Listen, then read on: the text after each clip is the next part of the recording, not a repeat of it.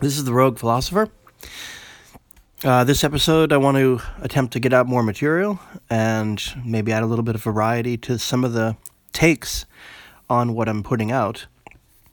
It won't be as well polished, it won't be as deeply analytical, because this is the Rogue Philosopher Reacts. I've not yet finished watching Russian Doll yet. I think I've seen the first five episodes, and there are eight of the first season. I think there's a second season out there, but I don't know where it is if it's out there. I haven't come across it yet. Uh, Rogue Philosopher reacts to Russian Doll. Very briefly, what is Russian Doll? Russian Doll is about a woman on her 36th birthday who ends up dying at her party looking for her cat.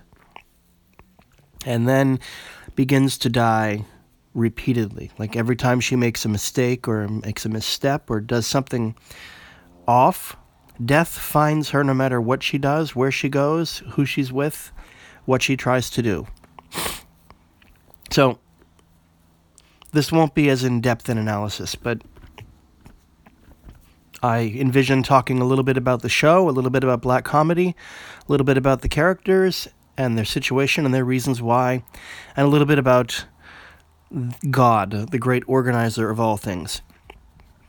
I think I want to talk a little bit about God just to get people thinking in a direction of um, what could be the motives, motivations of such a, a, being in its benevolence, if there is such a thing. Um, why would it deliberately design a world like the one we live in? a simulation. this is a time loop of a different sort. Yes, it's a, it's a time loop um, but it's not like Dark or uh, White Bear or um, Hang the DJ.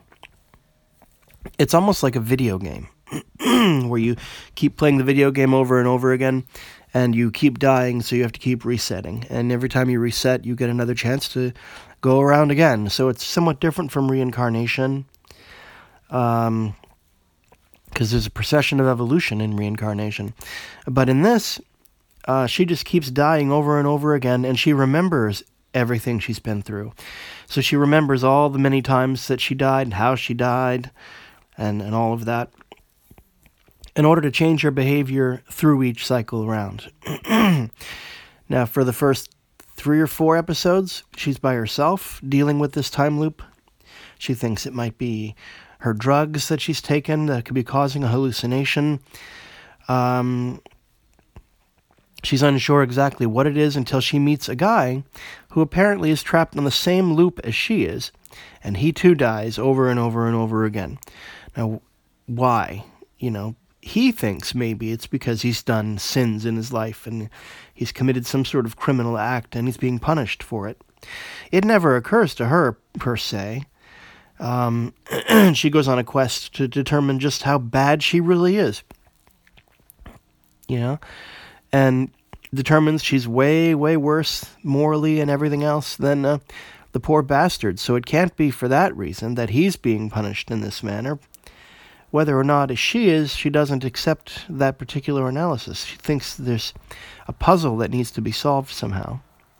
And solving that puzzle will get her out of the recurrence of, of death in the time loops. Now, the brief reaction to this it is a black comedy first. So, black comedy, you're not supposed to have a lot of sympathy for the characters in a black comedy the sympathetic character in a black comedy is the author's voice, not the characters, not the situation, not the um, empathy. You're not supposed to have empathy for the characters. Um, black comedy is focused primarily around sex and death. We've got oodles and oodles of death in this one, and, and quite a bit of sex as well. But pretty much everything she says and does is to react in the most unsympathetic way to an audience that that one can react. I think she's in a way the the author is making fun of of New York, of the yuppie spirit of New York, of the uh, Gen Y millennial types, where she's literally the personification of every shallow quality and characteristic about millennials that's put out there by media or by social media or any other form of media. She's profoundly unsympathetic, has no empathy for anyone else, a very selfish, self centered, uh, tremendously shallow. All of her qualities are about shallowness. Everything. Her emotions are shallow. Her the way she views other characters is shallow. The only thing she seems to have any humane feelings towards at all are her cat. And later on, the therapist, which I guess is that her mother. I'm not entirely sure. but the only good quality she has is that she wants to find her poor missing cat. And she seems to care for the cat. That's about the only thing she seems to express any kind of affection towards or uh, caring in any way. Now, this is a funny, funny show. It really is. It's dark. It's funny. I love it. It's a, it's a very dark humor along the lines more of my humor. But I watched the first episode of Russian Doll and I almost didn't watch anymore. Because the lead character is so disagreeable. Probably one of the most disagreeable characters I've ever seen in any show. Where I'm just like, you know, this is this is unpleasant to watch. This is such a, a, a profoundly unsympathetic character that I don't want to do the work to get through the rest of the show to figure out why she's in a time loop where she's dying every time. I don't care why she's dying. Good. It's kind of what she deserves. And ultimately, I kept watching the show initially before I was captured by the humor of the show, and it's very clever humor. But the only reason I kept watching was to watch this girl die over and over and over again. I wanted to see her get decapitated by getting hit by a truck and you know, a machine gun from across the road or splattered by another taxi cab. Or it's like, good, good, kill this bitch, kill her, falling down the stairs over and over again. Good, you know, her her her gas stove blows up or whatever. Um, I've not finished the it yet, so I, I can't really protect from spoilers. But obviously, if you've not watched any of Russian Doll, I have to I have to give the um, Disclaimer Watch the show before you listen. As always, with the Rogue Philosopher, watch the show before you listen. But in any case, I kept watching it because I was hoping, I was looking forward to seeing this chick die over and over and over again, and all the hopefully spectacular, creative, calamitous ways that the show will end up killing her off. That's what kept me going at first. It wasn't whether or not it was comic, because I could tell from the outset the author's fairly clever and, and pretty funny, but the character was so disagreeable it canceled out the humor for me, even. You know, except that I want to watch her, you know, go to the great beyond up in the sky a million times over. It's like, good. Just watch her getting killed over and over again, crush her skull, you know, chop her up, his serial killer. I don't care. Just, just, just get rid of her. Get rid, you know, and she, you know, she never goes away. She keeps coming back to life. And so that was kind of funny because all the different vexing situations and her reaction to coming back to the same party over and over again. Uh, and the same, the song, that song, I've got to get up, I've got to get out, I've got to get out of here. You know, that's a very clever double entendre message for, that the author is giving to the audience it's quite funny, you know. Um, it's a takeoff Groundhog Day, of course, where in Groundhog Day, he wakes up with the radio playing I've Got You, Babe, right? Which is what? He's trapped. I've got you, babe. You're trapped in the time loop and you're never going to get out of it. So it's like the radio is making fun of, uh, of Dan Aykroyd. It's kind of the same in this, except I believe it's source music. It's not a radio. She's hearing that, we're hearing that song maybe it's trapped in her head, where Paul McCartney, I think it's McCartney, is singing, I've got to get up, I've got to get out, I've got to get out of here, get out of this prison, blah, blah, blah.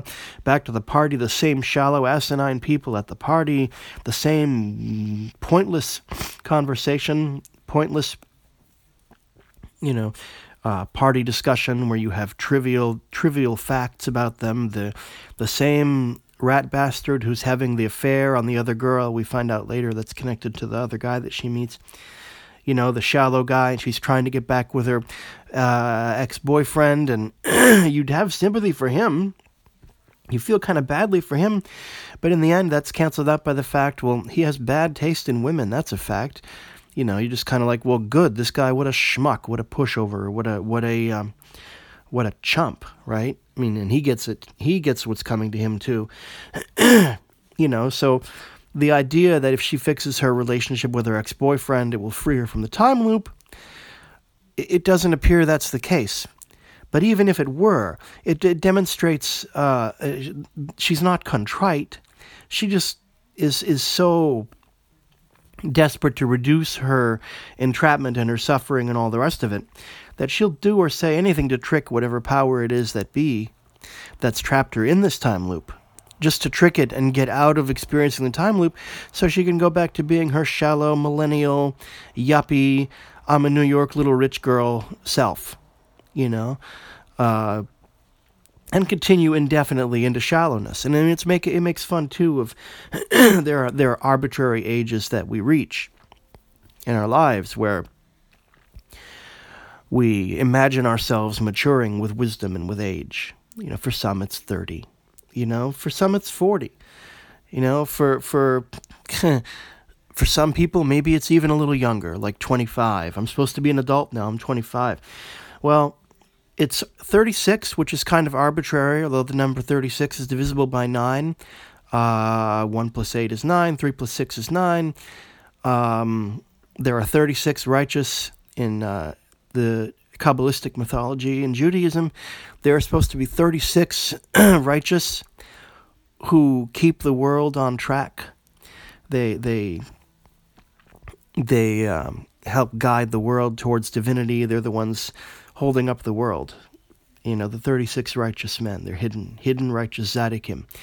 And they, in their whatever it is they're doing, they keep the presence of the divine in the world and favorably turned in our direction. Um, you know, but that that can't be why. It's not it's not gematria. It's not some trick of numerology that that the author is playing with here. It literally is. She's making fun of New York. New York, because the character almost seems to personify the spirit of New York. Kind of violent, shallow, uncaring, unsympathetic, always in a hurry, you know, constantly bragging about, about work but skipping at the first chance she gets. Just a pro- supremely and profoundly unlikable character. You know, almost such that, again, what it what it took for me to continue to watch the show was excitement on watching her get chopped up in a wood wood chipper or something. It's like good, any anything, but that's obviously not why the author wants you to watch her black comedy. It's a light-hearted black comedy, if one can describe it as such. Um, and it's the ways that the characters react to their situation that drives the humor. It's not even what's actually happening to them per se it's how they react, it's how they attempt to deal with the situation. That's where the humor comes in. Or all the ways that she thinks she can evade death and ends up dying anyway. So, I had a brief riff the other day uh, about how the divine would, would manifest to us. Uh, a bit off topic, I suppose, but because it comes up in the show, I can get away with this. Because she seems to think there's there's something she can bargain with to try to get out of this situation at some point. And the guy, of course, thinks if he's very contrite, I mean, but he's a neurotic anyway, and at a, at a shallow level of neurosis, that if he corrects whatever it is he's done wrong, morally or ethically or whatever, he'll be released from his punishment. Now, in uh, Stephen King, The Storm of the Century, okay, one of the ways that the demonic characters describe hell is repetition. Hell is repetition.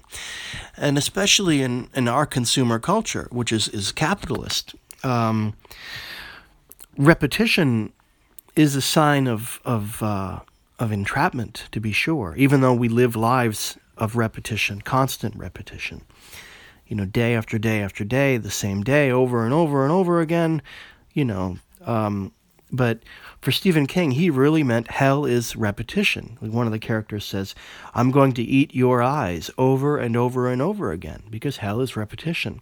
So it makes perfect sense that I think what's what is her name? Natalie or something, I don't remember her name. And and the guy, Alan, I'm not sure if that's his name, Alan. Um, it's it's a logical conclusion that he would come to the conclusion even before she does that he's in some sort of hell that he's trapped in you know maybe at first she thinks she's hallucinating and she's being punished for taking uh, cocaine in the joint but it's not cocaine really it's ketamine. You know she hunts down the dealer and it's it's ketamine. Now ketamine does induce uh, life uh, near death experiences. A lot of people who take it in high doses, and they also f- know that ketamine fights off depression. Why this is, nobody knows. It's a, it's a dissociative. So, if you combine it with painkillers, it strengthens the effect of the painkillers, and you can take lower doses of the narcotic. It's it's a way to help fight becoming addicted after a major surgery or a severe auto accident or whatever, God help you, where they can mix a weaker narcotic with ketamine and it enhances the effects of both. Um, but she thinks it's ketamine, not cocaine. And the dealer says, Yeah, yeah, it's ketamine. Oh my God, it's not the cocaine in the marijuana joint, which I don't think cocaine would it would make you it would jazz you up. It would get your heart rate up. It would get you feeling more euphoric and more happy wouldn't it? I mean it would clear your head. Cocaine wouldn't induce hallucinatory dreamscapes. It would negate such things wouldn't it? But anyway she's wrong and and then she tries to be in all these different locations, all these different places. You know, she's whatever divine entity has trapped her in this situation. Now, this is only tangentially related. But it is. Now, now, why, if we experience a divine visitation, a near death experience, a mystical experience, what have you, why do we experience it the way we do? And, and what people are experiencing is their reaction to the presence of an overwhelming divine presence. And maybe the divine is giving them feelings of euphoria and being noticed and being loved people usually feel as though they're they're loved and they're in a warm place, warm light, like like sunlight, like the warmest you've ever been. Now, now human beings we only experience being human beings as human beings. So, whether or not it's the brain constructing it, or whether or not it's the divine giving us uh, a situation that we can handle, it has to give it to us in the way that we would most recognize as divine. And so what happens? You had the most euphoric feeling you've ever had when you were, say, you were a child. Or when you're you're being held by your parent or when you're a small child and you can go to your parents and they have all the answers. That's when you felt the safest from the world unless you had an abusive childhood like many of us have um, your brain would gravitate towards that. And of course, there, there's the idea of, of come to me in a pleasing form that I can withstand in different rituals for magic, whether or not they're black or white or irrelevant. Uh, in magic, you make a request of these spirits, these entities, to come to you in a pleasing form not in their actual form, not in their Lovecraftian tentacles, they're going to eat your brain form, but they want to, you want them to appear as a beautiful man or a woman, as an angel, as, as, a, as a being of light, as something that you can uh, digest. Okay, which is fair enough, right? Because we can only react to stuff that we understand in the context of our understanding. Uh, when people have further out experiences, uh, whether they're caused by hallucinogenic drugs or by extreme stress and trauma, the experiences that are beyond their capacity to integrate, they simply forget them. And William James, when he speaks of having a, a universal experience of universal knowledge from nitrous oxide, most of that is immediately lost. And we know with peak experiences, we know with um, some experiences of mystical consciousness, most of it is lost after the experience. You, you, don't, you can't retain it. You don't retain the experience because it's not part of your day to day consciousness. And you can't attach it to anything. So if there were a divine entity and he wants you he wants you to attach something to it, it would come to you in a form that would be most recognizable for you as a form of love. Because in the end, your emotional landscape, you are reacting to the presence of this being. Whether or not there's even a God there, you have no way of knowing. There's no way to tell. so, of course, it would choose to manifest to you in a way that you would recognize. You know, you would recognize the, the, the best feeling you've ever had. You've been in love, you've made love, or the best meal you've ever had with friends. Everything is, is this golden light. You know, maybe you had a picnic when you were a kid and it was the, the best summer afternoon you'll ever remember. You were warm, you were safe, everything was beautiful. It's, it's going to choose to come to you in expressions like that. It's going to manifest to you in ways that you can recognize, especially if there is an entity of that nature who wants you to change as a result of the visitation.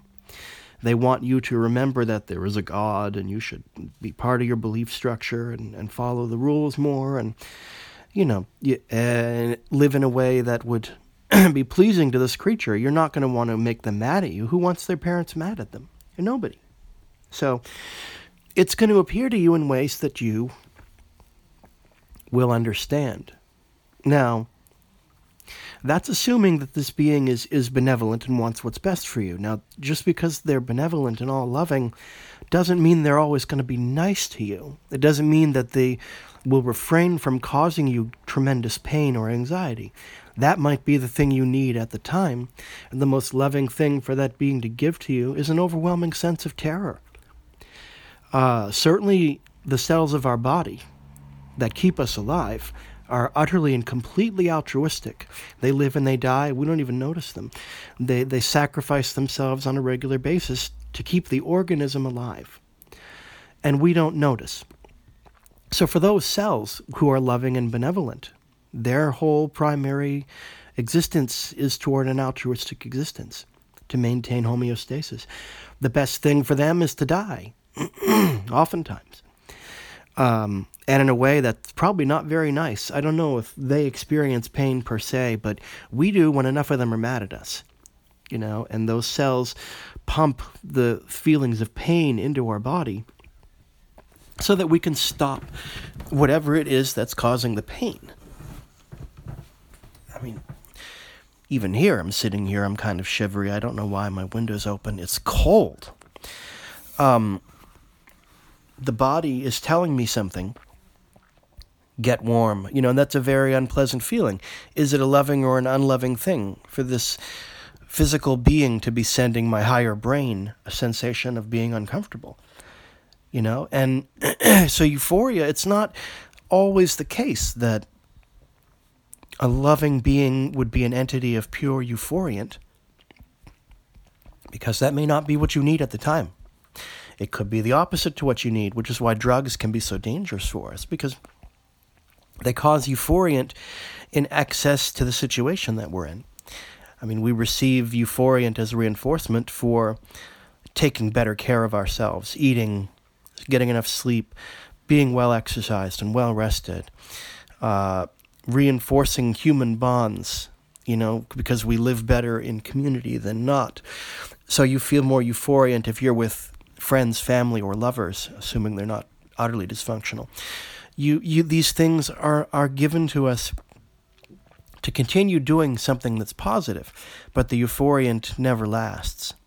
And that's why, I mean, we could all hook ourselves up to a, a helmet and electrocute our brains and feel euphoriant all day, maybe never get out of bed again. Is that so bad? We can just order stuff on the internet. You know, we can say we're locking down for COVID 19 forever and just keep giving me the electric the electric current, please. So you now very clearly, I would I would speculate that in Russian doll, if there is a divine, I don't think there is. It definitely has her best interests at heart by trying to demonstrate to her how utterly out of sync she is with the uh, rules of a divine being. Because at the heart of all these religions, why is it that all of our religions the divine being that's bigger than us, the superego, if you will, wants us to love our neighbors and to take care of our communities and to live in a wholesome way. God never comes down to someone and says, take more drugs, even when they've taken hallucinogens. These entities that, that come to life through the hallucinogen usually will chide you on the things that you've done wrong. You'll have a life review and they'll tell you you've done this wrong. They'll they'll say you're you're drinking too much. You were too mean to your brother or your neighbor. you you were you were too uncaring for your your husband or wife or whatever. These things aren't always going to be nice to you. They're going to they're going to show you what you need at the time you need it that can be the most beneficial and healing for you at the moment you need to be healed because it is medicine. We, we, we go to these things and we pray for healing. We pray for make things better. Usually it's make things better or don't stop. This feels really, really good. Um, so it may be that, what is her name, damn it? Um, Natasha or whatever her name is, um, is being sent something to try to help her wake up to become more conscious. You know, why are we sent suffering in our lives? We're not necessarily sent it uh, if if if there is a divine, and if the suffering is is more or less fair. By fair, I mean proportional. You know, if your leg is broken, it's going to have to hurt an awful lot for you to know your leg's broken, so you can go fix it. Um, but a lot of the suffering in our lives is disproportionate to our needs because human beings cause one another enormous suffering outside of, of, of nature. It's built on, on ego. The ego has enhanced our capacity to injure one another in order to steal for ourselves, to take for ourselves. That's what egotism does. And it's necessary. To survive, you have to eat a certain amount of food. You have to have a certain amount of money in order to sustain yourself. You have to have a certain amount of physical needs that require being met. And sometimes uh, being too focused on meeting those needs keeps us in a lower level of consciousness where we're we're using one another. We're not enhancing one another for the benefit of, of ourselves and for each other. So she's having this this suffering sent to her disproportionately it seems to her to us i think it's perfectly just. She has it coming every every bit of it every damn bit of it. But still the the idea is in the background that she has to do something right that she has to evolve in some way to change how she interacts such that she can get out of the time loop or cancel out whatever effect it is that she's inadvertently brought upon herself to cause the time loop now, I doubt, I mean, I haven't finished the, the show yet. I very much doubt that, that there's a divine being in this movie, in this show. It's possible, I may be wrong, but it's it's a black comedy. So in the end, everything is to be made fun of, and, and all of it has to do with her reaction to the situation. And black comedies make fun of of our society, of aspects of our society that need to be satirized or, or parodied or critiqued and attacked in some way. Because ultimately, when you write a black comedy, you're, you're doing it from a place of, of real outrage. I mean, real outrage. You know, um, why did they make Wag the Dog? Because because the writers, perhaps because they thought, hey, imperialist wars are pretty stupid and horrible and violent, and, and people who make those wars ought to be made fun of because they're they're destructive and diabolical. Makes sense to me. So I wonder, in terms of the, of the writer, who is she really mad at? Is she mad at herself? Is she mad at uh, social media? Is she mad at at neighbors on the street that seem too self absorbed in their phones and too shallow. The New York jet setter type, shallow, obsessed on beauty. that that sort of culture of of uh, New York or of Hollywood. Is she mad at that? Is she mad at the corporate structure? Is she mad? You know, it's hard to, hard to say. Ultimately, even when I finished, I'm not sure I'll know for sure, but you can tell she's mad at somebody. um, now I'm delighted because I want to see this this this character die over and over and over again. I think it's hilarious. You know, and unfortunately you, you start to gain a little sympathy for her as as you watch the show because you gain a kind of uh, connection to her problem. it, it puts your mind in accord with the character. Um, so that the character you want her to get out of this Ariadne maze of, of death because you want to get out of the maze of death, but you want to keep watching because hey, it's so funny. But after a, a while, when you watch a show or you spend time with a drama or something, you fall under its spell, as it were. You fall into accord uh, with the game. I mean, it's a kind of game when you're watching a, a program. You're suspending your disbelief long enough to learn the rules of this drama, and then you fall into accord with with the the goals the drama sets for you you want to win, so you want the characters to win out of either catharsis or a sense of winning. You know, a stupid little game. If you play a game, you get so absorbed in that game, it is your whole reality during the time you're playing the game. That's why the games are healthy for us because they, they, they, they take us out of past and future and they put us into a, a present. But you get really in, emotionally invested in the rules of the game and in winning whatever the game says is the goal of the player that's what you most want in that moment. You want to win that game. And it's the same for a drama, which is another kind of game. it's a long range game.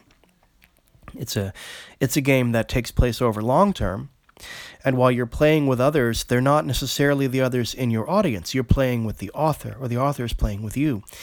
And so you want, you desperately want, in the end, for the game to come to fruition in a way that feels like it's it's victorious in some way or other.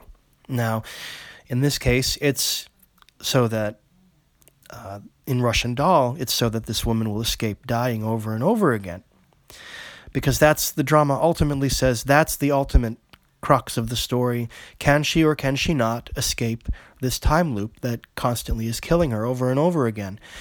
now, at some point soon, I saw an ad for this, and I, I must watch it, and I must do an episode in the very near future of Rogue Philosopher about this. I want to watch Midsummer, Midsommar, which is apparently one of the best horror films of 2019. And it follows a different schema than most horror films do in terms of its aesthetic and its dramatic thrust and in terms of its its its character portrayal and their interact. So at some point soon I want to watch Mid Midsummer and do a Rogue Philosopher episode about Midsummer and the ideas of horror like I said, I, I soon want to do uh, Eugene Thacker. I want to bring in more short stories or more Lovecraftian type stuff. I, I want to expand it a little bit. But in this case, I haven't finished it yet. And it's meant as a comedy, and for me, it's hard for me to consider doing a comical episode of Rogue Philosopher because I don't know. It's it's a bit harder to intellectually evaluate something and and be funny about it. I mean, it can be done, but it's much much harder. and so you you've fallen under the rules of, of the game. You've fallen under the spell of the playwright or the poet or whatever it is. And that'll take you usually it, it can cause uh, an increase of awareness while you're in the midst of that game in the situation that that movie portrays. So what do I mean? I mean that if you're watching garbage movies you're going to have a garbage outlook. You know, when you escape the movie and it's over, it's just a movie. You put things into proper context. But it does have an effect. It, it will have an effect, uh, a reinforcing effect. It's a reflection of your inner state, or maybe it's causing your inner state. And there's a feedback loop in what we watch and what we read and there's there's an echo chamber in the mind of the emotions. And so, what am I saying? I'm not saying the censors are right. I'm not saying you know don't let kids play video games. No, I'm, but I'm, but there is there is their criticism has some weight. Uh, they're overreacting, and they think they're, they, but it does have some weight only in because we we subconsciously recognize this that these things are meaningful for us. Look how much we invest in, in our fiction, in our in our movies and books and video games. See, I don't have video games. That's not an escape that I have that most people do. You know, people spend hours, days, and years playing video games. What what does the video game actually have to offer? You're not getting paid for it ultimately. You're not you know, you win some sort of pseudo prestige in the world of the game in multi role playing games, yet we invest everything we have in our fiction. And we should. I'm not saying we should not. But it's that important. It has a physiological effect. It has a, well, in quotes, of course, a spiritual effect. There's reasons that humans are drawn to these things so intensely. And and it isn't just it is, but it isn't just now I'm curious what Chris would say psychologically about game theory or about why do we have altered consciousness to escape reality or whatever this is. We've invested so much in it in our culture because it has value.